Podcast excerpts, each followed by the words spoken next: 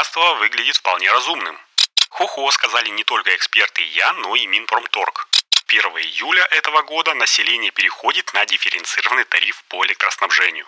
В общем, Минпромторг дал свое заключение, что удовлетворять хотелки господина Рюмина без всестороннего анализа пока еще не время. Вот такой вот специалист растет у нас на глазах. Стелла Муромцева, которая своим проектом, не побоюсь этого слова, почти воплотила в жизнь одну мою мечту. И самое главное, что солнце в России есть. Всем привет! Меня зовут Игорь Шеверун, а вы слушаете первый русскоязычный подкаст о солнечной энергетике Solar News – Здесь я каждую неделю делюсь с вами важными, интересными и полезными новостями солнечной энергетики, периодически рассказываю связанные с возобновляйкой истории и отвечаю на вопросы, которые вы мне присылаете в Телеграме. Сегодняшний 108 выпуск будет немножечко необычным, и в нем мы вспомним то, о чем я рассказывал еще в прошлом году. Но перед тем, как начать, традиционно я хотел бы сказать спасибо всем тем, кто помогает подкасту распространяться, рассказывая о нем своим друзьям и знакомым. Это, конечно же, вы, дорогие друзья, и я предлагаю вам не останавливаться, продолжайте рассказывать о подкасте тем людям, которые о нем еще не знают. Это очень хорошая затея и большая помощь. Ну а если хотите поддержать проект материально, то традиционно перевести мне немножечко денег на кофе можно через сервис чаевых CloudTip, ссылочка будет в описании, а подписавшись на закрытый телеграм-канал Solar News Plus, вы будете получать периодические патронкастики, это короткие подкасты о солнечной энергетике, но более личного характера, а также дополнительные новости и картинки по теме. И напоследок напоминаю, что в описании выпуска я всегда прикладываю ссылки на дополнительные материалы по темам, о которых рассказываю, так что вы всегда сможете порыться в первоисточниках, ну и получить больше информации. А теперь давайте начинать. Погнали! Сегодняшний выпуск начнем с Калининграда, в котором я недавно побывал. Итак, как я говорил еще в прошлом году, власти Калининградской области публично объявили о том, что с 1 июля этого года население переходит на дифференцированный тариф по электроснабжению. Что это означает? Это означает, что те, кто пользуются газовыми плитами, будут платить по 5,5 рублей за киловатт-час, а те, у кого электроплиты, по 3,86 рубля за киловатт-час. Но это только в том случае, если в месяц будет израсходовано до 5000 киловатт-часов. Излишки же придется оплачивать по тарифам от 6 рублей 76 копеек до почти 10 рублей за киловатт-час. Ну, пока что такой налог на богатство выглядит вполне разумным, ведь 5000 киловатт-часов в месяц – это 166 киловатт-часов в сутки, а такой объем обычное домохозяйство даже зимой не особо-то израсходуют. А вот какие-нибудь незаконные мини-гостиницы, которые по сути являются бизнес-объектами, а платят как частные потребители, вполне себе могут освоить. Круглосуточное освещение, электробойлеры и конвекторы, которые работают почти тоже круглые сутки, короче, никакой экономии. Вот и получается, что бизнес платит по завышенным тарифам за то, что расходуют частники. А там, глядишь, с таким тарифом вот эти вот все гостиницы и задумаются о том, чтобы поставить себе сетевые солнечные электростанции для того, чтобы электроэнергию из сети потреблять меньше, или тепловые насосы, чтобы готовить горячую воду было дешевле. В общем, доживем до июля, посмотрим, как оно будет, но судя по заметке Полины Смертиной из «Коммерсанта», пока что это решение вызывает, ну, такие противоречивые мнения экспертов. Кто-то считает, что да, все правильно делает правительство, а кто-то, что это произвол и ни к чему хорошему не приведет.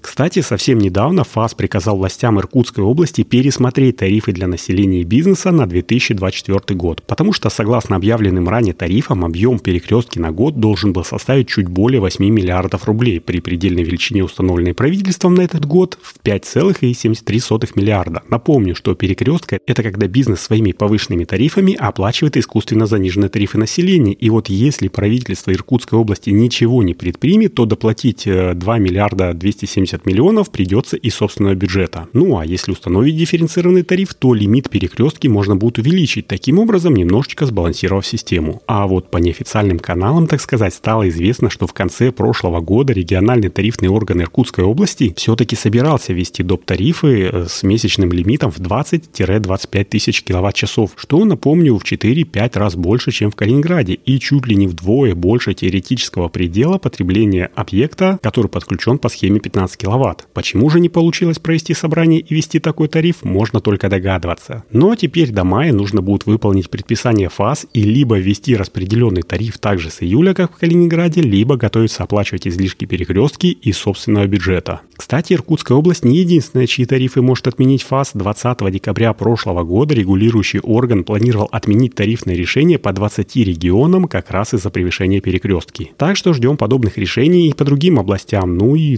нововведений в платежках с июля. А пока что вернемся к еще одному архивному выпуску подкаста а именно к тому, в котором Андрей Рюмин предлагал наказать бизнес за установку солнечных электростанций. Итак, все же помнят выпуск Россети против частной фотовольтайки. Если что, то ссылку на него я прикреплю в описании выпуска, но суть его такова, что Андрей Рюмин, это глава Россетей, направил два письма президенту, в которых просил, по сути, две вещи. Первое. Обязать всех промышленных потребителей работать по принципу «бери или плати», когда ты оплачиваешь не фактически потребленный объем электроэнергии, а тот, который указал в своей заявке на техприсоединение. И второе, обязать же этих потребителей отказаться от собственной генерации, а тем, кто все же захочет ее развивать, впаять компенсационный сбор за недополученную прибыль Россетей. Хо-хо, сказали не только эксперты и я. Скромно, правда?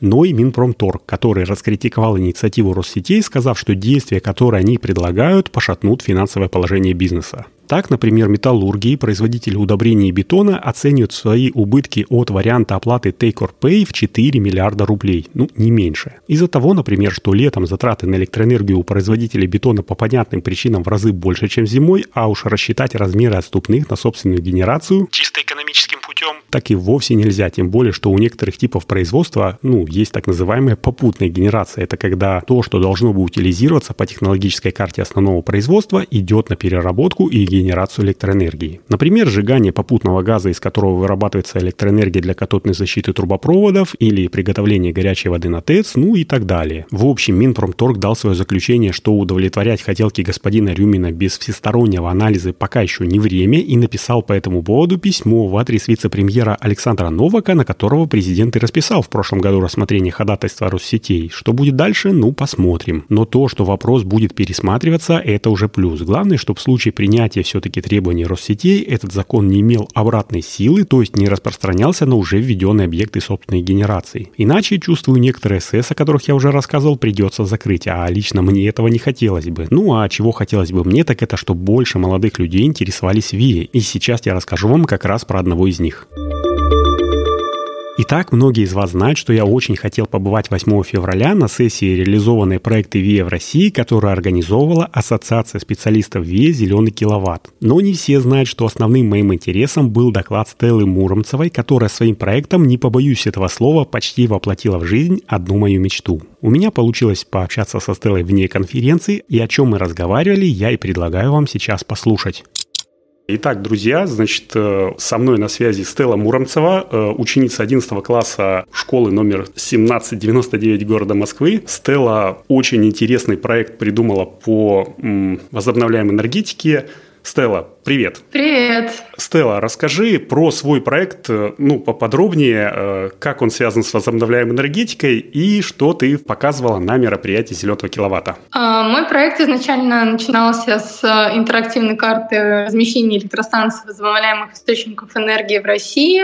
То есть был проведен анализ энергопотребления и выработки электроэнергии в регионах, а также были изучены климат и рельеф регионов, на основании данного анализа были выявлены области, в которых целесообразнее всего ставить а, электростанции возобновляемых источников энергии. То есть, допустим, на моей карте представлены слои инсоляции и там гидропотенциала и ветропотенциала. Например, были выявлены области, в которых а, уровень инсоляции наибольший, и то есть там стоят потенциальные электростанции. Также по ходу работы выявлялись такие важные моменты, которые стоит учитывать при установке электростанций потенциальных, которые указаны на карте. Вот, например, для солнечных батарей э, был указан угол наклона батареи uh-huh. и продолжительность солнечного дня и прочее. Это я делала в 2022 году. С этим проектом только с интерактивной картой выступила на конференции инженеры будущего, но потом решила продолжить свой проект и решила, что карта будет лучше смотреться, если для нее будет отдельный сайт.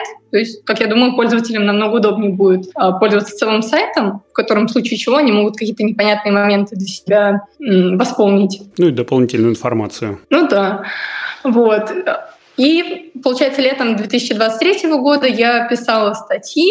То есть, например, есть статья про в целом возобновляемую энергетику, там, скажем так, технической части не очень много. Есть статья отдельно с технической частью, то есть как происходит преобразование энергии. Возобновляемые источники энергии в России, как вообще развивается у нас данный вид энергетики и какие перспективы. Угу. Вот. Был создан сайт, и на сайт были размещены статьи и интерактивная карта. Карта шикарная. Спасибо. Также у нас есть форма обратной связи. С моим руководителем посчитали, что будет целесообразно сделать возможность э, того, чтобы организации устанавливали свои электростанции на моей электро на моей интерактивной карте. Это прекрасно. Я хотел бы к этому э, еще вопросу вернуться, а перед этим спросить, э, подскажи, вот ты говоришь, с 22 года этот проект начался. Он начался как школьный проект или как какой-то научный отдельно от школы? Э, проект начался, конечно, как школьный. И, честно говоря, я не планировала его развивать до таких каких-то размеров. Вот. А просто к, к середине 11 класса ко мне пришел мой научный руководитель и сказал, что есть возможность отправиться на конференцию. А, я и думаю, ну, почему бы нет? А у меня, честно, проект там сырой был. В итоге напряглась за два месяца, доделала. То есть у меня первое полугодие был сбор информации, но я ее все время что-то не то с ней делала. Угу. Потом, как мне жестко руководитель сказал, так я быстренько все там за полтора-три месяца, ну это я беру с учетом времени, которое было после отправки на конференцию, все доделала. Но как раз-таки на конференции инженера будущего я заняла призера. Это меня очень расстроило и задело, потому что хотела все-таки победителя. Вот. Я решила, что возьму победителя, но в следующем году. Нужно продолжать. Да. Понял. А подскажи, этот научный руководитель никак не связан с э, Московским инженерным э, энергетическим институтом МИИ? Этот руководитель нет. То есть у меня есть один школьный руководитель, это инженер школы 1799, и он помогал мне больше с технической частью, именно с точки зрения создания карты, сайта и прочего. А с точки зрения энергетики у меня есть два руководителя. Первый — это Татьяна Сергеевна Глушкова,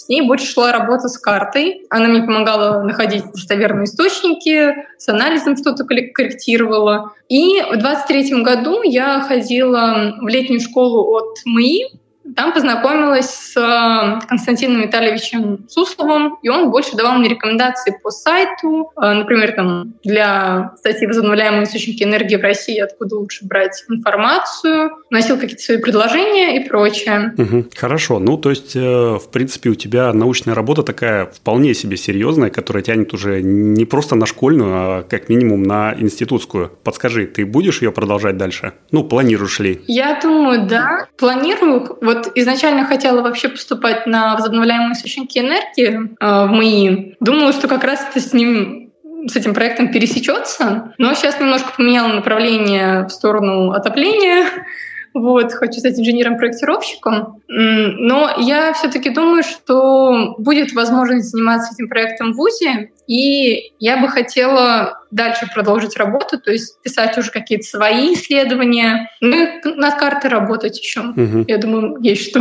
добавлять.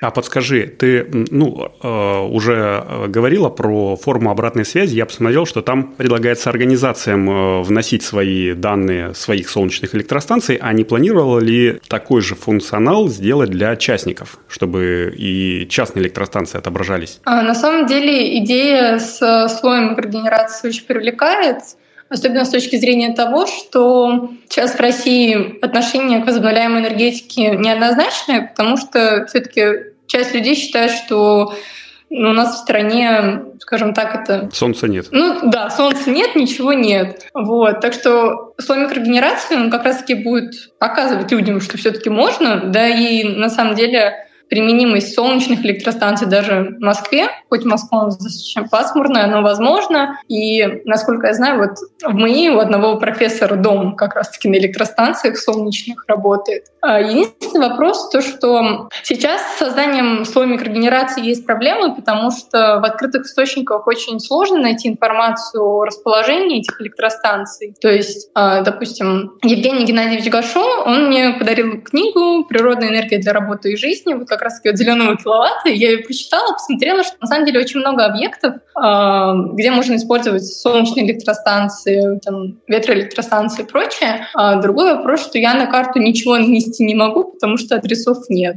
Вот. Ну, можно же через форму обратной связи это все организовать, чтобы люди, которые вот у них есть своя солнечная электростанция, добавлять, ну, не солнечная, возобновляемая, и так пополнять немножечко потихонечку-потихонечку. Я думаю, можно, просто тут у меня немного возникают сомнения сомнения насчет того, что у меня по статистике заход, ну, не прям очень много, то есть в месяц там где-то тысяча выходит, вот, и у меня такой страх небольшой, что люди зайдут и видят, что она пустая, еще ничего не нанесут, и как будто не доделано будет. Вот. О, ну, в общем, лиха беда начала. Наверное, в 2021 году ты не планировала и вообще, в принципе, начинать этот проект. Ну да. А сейчас уже ты медийная личность э, и, в принципе, популяризатор солнечной и возобновляемой, в принципе, энергетики.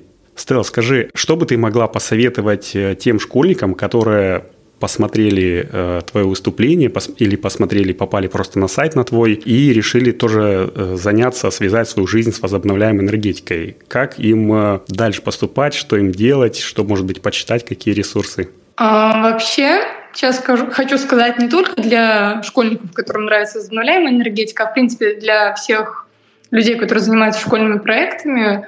А, на своем личном опыте я поняла, что лучше выбирать э, тему проекта такую, чтобы она перекликалась с тем, чем вы хотите заниматься в будущем. Мне, честно скажу, повезло, потому что я вообще не знала, кем я буду в инженерном классе. Uh-huh. Вот.